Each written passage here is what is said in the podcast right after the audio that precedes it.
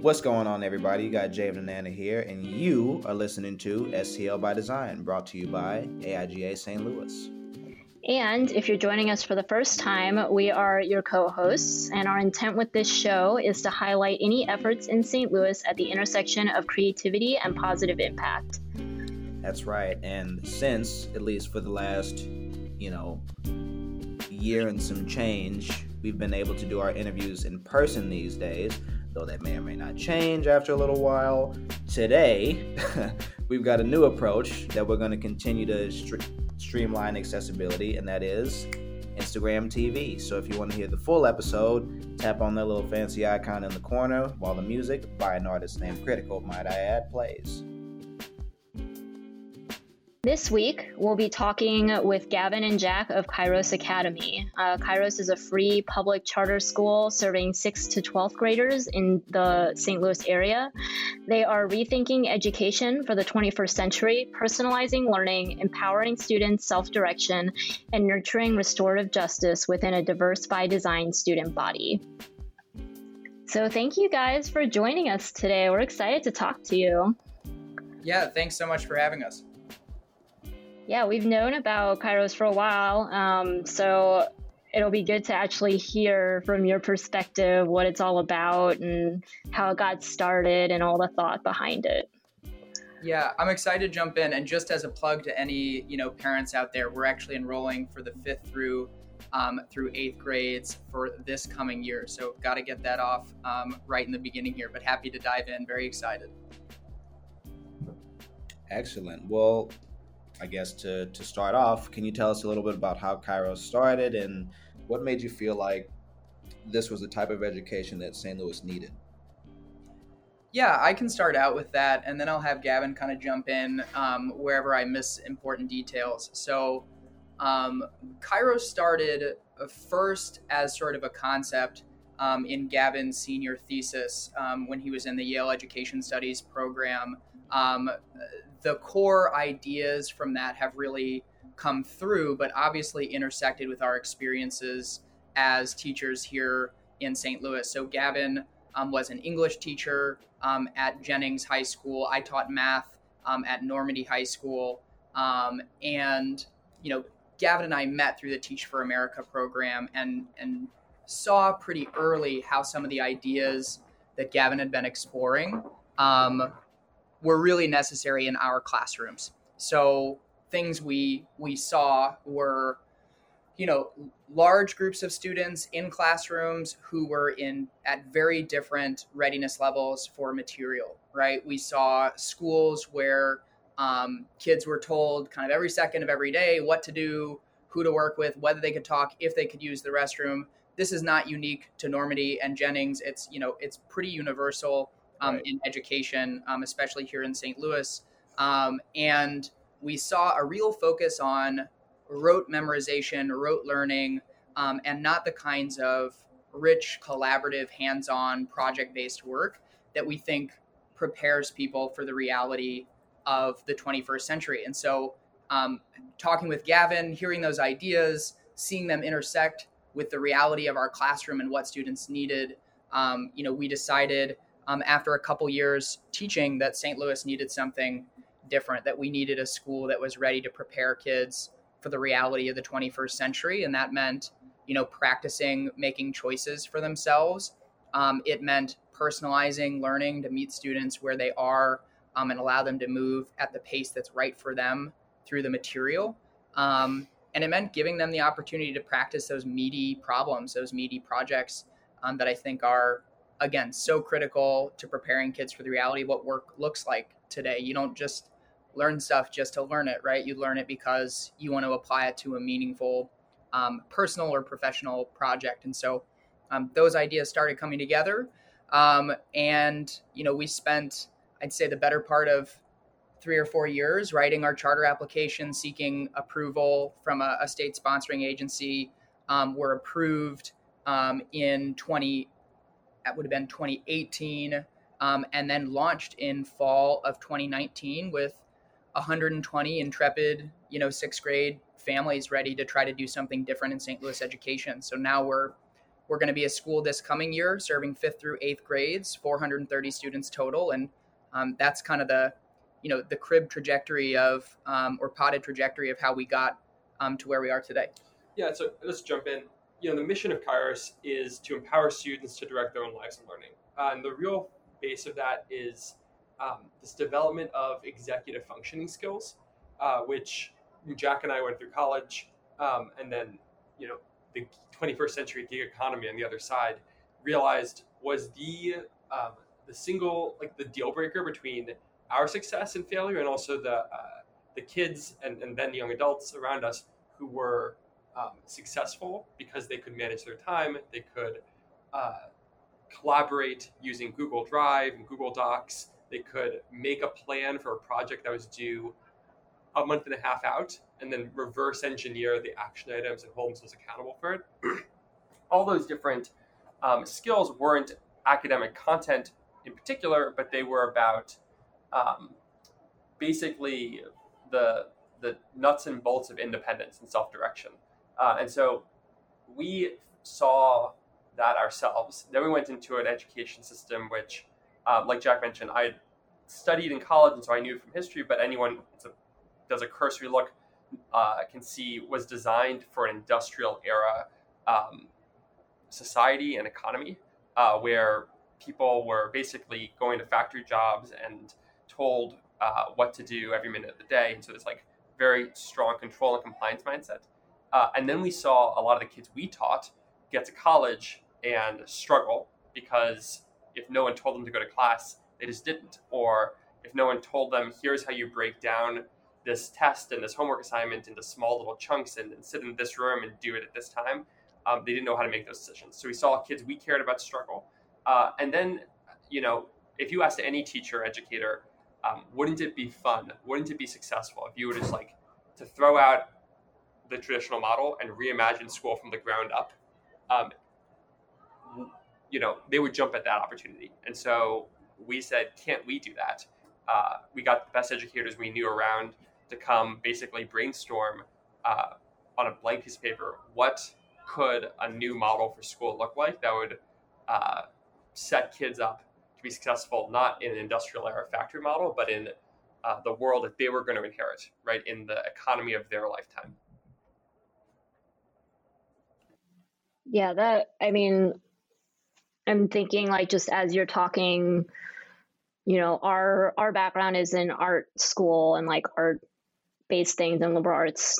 Um, but my education, I've been really fortunate that my education has been really driven by thinking about problems and conceptualizing and having to um, really strengthen problem solving skills and like the amount that that has been helpful through my life is invaluable but i will never remember you know trigonometry. Like it's just one of those things where you're right and and you're obviously really good at putting it into words because that's what you studied but it is like we we teach in the way in which we are used to living and now i think people have become a lot more um, or the workforce has become a lot more forward thinking. I think we're trying to kind of carve our own paths within our careers. We're having to do a lot more critical thinking in ways in which I don't think has been really done as much in the past, at least um, on the work front. And so having to adjust learning in order to kind of accommodate that and make sure that people are successful is really important. So it's awesome that um, it's awesome that there's like history in there that is um, that you can talk about and like because I I have no idea about I had no idea about that. Um, it's cool to hear about how that has evolved in a in a very um, kind of literal way. Is like yes, we were kind of in the industrial era, and now we're moving probably away from that a little bit more. And so, how do we catch up with that? And it's hard to do within existing probably systems. Yeah, well, I just want to jump in because they're basically America and, and many of our listeners have um, uh, a conception of what school is, what's kind of called the cultural script of school. Um, and it's school is really um, homogenous around the world today because of America's influence. So there's like public education wasn't a thing until the mid 19th century. Um, people couldn't afford it. Society hadn't set it up. It wasn't an expectation. um, mid 19th century kind of starts with some schools for some people. Um, some people believe this is like an opportunity to develop your morality. Then early 20th century factory era comes. Um, it becomes a way to socialize uh, kids through basically middle school um, for factory work. High school wasn't a thing at the time. It wasn't a thing for anyone who wasn't going to go to you know a prep school and then elite college. Um, sort of like the, the children, the sons of the factory owners. Um, and then after World War II, America just rebuilt most of the industrialized world in our image. And so this idea of a teacher at a, in the front of a classroom, kids sitting in rows, uh, blackboard, um, that then popped up in Germany. That popped up in most of Western Europe. Uh, later, it popped up in a lot of Asia and like Vietnam. After again, we went, destroyed a lot of stuff, and then rebuilt it using our um, our conception. And so the the model and expectation of what school can and should be um, has been exported in a way that uh, has really limited diversity of design. Um, and so this is something like, you know, it's it's hard to imagine what would it look like if kids moved at their own pace through material without a teacher in the front of the room. Like, is that even possible? Is that allowed? Could they possibly learn that way? Yeah, and this sounds um, I'll just add like a, a, piece of evidence or backup to that. It sounds almost conspiratorial to say, oh, they were designing these schools just to prepare kids to follow orders and do what they were told as factory workers. There was actually a superintendent of public schools here in St. Louis um, in the late 1800s, William Torrey Harris, who later became um, the U.S. Commissioner of Education. Um, and he defined had had theories on education, defined it pretty clearly um, he said that you know ideally 99 out of 100 students are automata, careful to walk in a prescribed path, careful to follow the prescribed custom. Um, that this is not an accident, but a result of of of you know what is scientifically defined as substantial education. So I might be butchering that quote like a little bit. That's pretty I think, close. Yeah. I think I got pretty close. Um, and it's it is interesting to hear someone say that and then to not have pushback from society, something that maybe seems so egregious or affrontive to us now. Yeah, I mean, it's also like, it's not like it was super evil, right? People were trying to do good things for a, a group of people at the time who had had no education, right? Mm-hmm. There was nothing available. Um, and then now they're introducing schools for the first time. And then if you think that, uh, you know, traditional districts are a monopoly, it just, it limits the opportunity to experiment um, because they can't, you know, you have one way of doing things. And so this, this, uh, every district does things the you know safe way, and you don't uh, allow for an oper- for basically different market entrants to um, offer a diversity of models that might serve a diversity of different kids because kids have differentiated needs. Yeah, and there's one more thing that I would add to this, um, which is not just that schools today still look largely like they did 100 years ago structurally.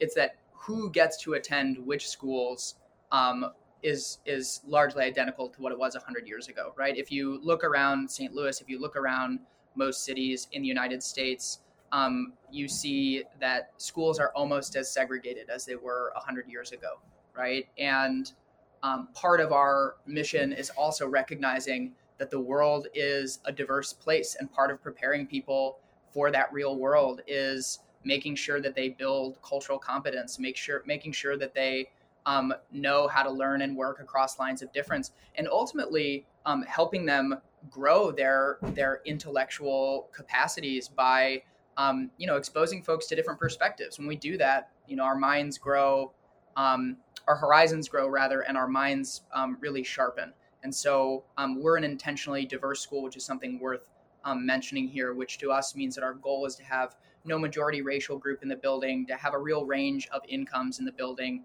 Um, and we think this goes hand in hand with the entire project of rethinking the way that an antiquated model um, needs to adjust to the 21st century. So a lot. I'm hold on. I'm I'm unpacking. Um, I wonder if some of the difficulty and like the pushback and ob- again, I know nothing about the subject, so this is all very enlightening. But I know that, like, when I was in high school and even talking to people that were in high school when I started college and, and talking to educators now that um, I'm old enough that my friends are teachers, just about the hyper focus of the education had become, although it sounds like it kind of started this way, um, all about the quantifiable data. It's all about, you know, the test scores. It's all about what we can do to prove that these students are smarter, that these students are succeeding within this, you know, within this paradigm, and how difficult it is to then come through and say, we want to do a model in which it doesn't matter if this student is succeeding at the expected level that they're supposed to be based on all of these preconceived notions we it's more about you know the quality over the quantity or over that that amount. And so trying to fight through that system of like we have to have the information we have to have the data they have to pass the test to get into the college that gets them the job. And that getting locked into that and and trying to push through. Yeah i mean I, so um, i would characterize it a little bit differently because uh, I think what you're hitting on is that um, absolute measures are not as important as students growing to their potential, and that's exactly how we think about it, right? We're we are um, taking kids who are entering Kairos many many grade levels behind in reading and math, and what we're aiming to do is grow them in an accelerated way so that uh, they can graduate here with um, all the you know Kairos is um, ancient Greek for opportunity or, or uh, the opportune moment. And so we want kids to graduate with every possible opportunity available to them. And then we give them the, the self direction skills to actually make those choices in an informed way. So, um, so you're right. Like we don't care, you know, test scores themselves are not a make or break. Um, they are one piece of data. Uh, and that data helps us triangulate, you know, are kids learning? Um, if a kid is not uh, passing a standardized test or a state test, um, that's an indication that they, I mean, what it tells you is that they can't um, identify the right answer uh, from a written question that covers a certain topic. Um, and that's useful information for, for what it's worth, right? It doesn't tell you can they um, do like ambiguous, complex problem solving or work on long projects or uh, regulate their emotions. We have other ways um, to uh, measure and assess that. So, can a kid do a multiplication problem, like that matters. That's why standardized tests matter because that that actually does matter. It's just not the only thing that matters. Um, we think that anything that matters, uh, we want to see success on, and, and it's not. We can't know we're being successful unless we have success criteria um, and a way to measure that. Uh, and the last thing I'd say is um, one of the challenges before uh, you know you talked about um, you know many of your teacher friends when you're growing up uh, there's this huge focus on test scores. One of the challenges before charter schools or, or in a in a not charter market is that the state needs to unilaterally decide what makes a good education. Um, and the state has really limited ability to uh, get data on that right? Like they can't be in every school. They don't hear what a kid says when they go home um, they can't see if a kid's happy or not, and so they're required to do this stuff that they can only measure in an objective way, which is like a, like you mentioned, a very limited slice of what matters. Um, the cool thing is that we don't see ourselves as beholden. I mean, technically we are beholden to the state, but that's not really our market. Like we're selling ourselves to parents, and by selling I mean that's who we aim to please. That's who we serve, parents and kids. And so um, parents get to make a decision is Kairos good or not, and they make that based on a holistic impression, which includes test scores for sure, because that's part of what matters, but also a whole range of other uh, other factors what a school could be, right? Because we know humans are organisms, and when they grow, they need to have other, you know, nutrients to go to organism garden metaphor, other nutrients besides just um, just the stuff that gets to good test scores. Yeah, and maybe just to add some um, language that we can use throughout this conversation to talk about those like different kinds of skill sets is that we think that the traditional education system focuses almost exclusively on what you might call objective content knowledge or procedural fluency, right? So the kind of thing you can measure with a multiple choice um, answer question. And that is important. That's something we think is really important that kids learn at especially a personalized pace, at the right pace for them, and that they don't move on from that material until they master it, right? That this stuff is kind of like building blocks. I mean, every subject has that objective content. But on top of that is 70% of what students do here um, which is around their higher order cognitive skills, um, what you might call sort of creativity or critical thinking. They've actually been codified into 35 skills, I think it's 35, by the Stanford School of Education and built into our project based curriculum for kids so that we're looking at things like um, modeling. Can you take a complex idea from the real world and create a simple example of it? Oral presentation, right? Um, citing effective evidence. All of these things, you know, the degree to which a student does this well is is subjective to a certain extent and definitely not um, not accessible by a standardized test. And then there's this whole other sort of universe of holistic skills that people broadly call social and emotional skills. We would probably break that up into two categories. One, which is executive functioning, that Gavin has already mentioned. And these are, you know, more organizational or tactical in nature. Can you set good goals? Can you um, set out a calendar for yourself? Can you chunk goals down into small pieces? Can you it's it's the how you get things done in the world um, and how you set the goals around those. And then the final group is more um, sort of emotional or or identity based in nature. So like do you feel that you have self-efficacy? Do you think you can succeed in your different classes? How, how do you um, adopt a, a, growth mindset, something that says, I know that even though something's hard now, I can learn and grow over time. Um, and, and what's your what's your concept of yourself and the person that you are in the world? And so we think the traditional education system focuses on one of that objective content. We're trying to, to focus on all of those things. And to Gavin's point, all of those things are what parents care about. And so if we keep parents at the center of what we do, um, we're going to make sure we're centering a, a holistic education for our kids.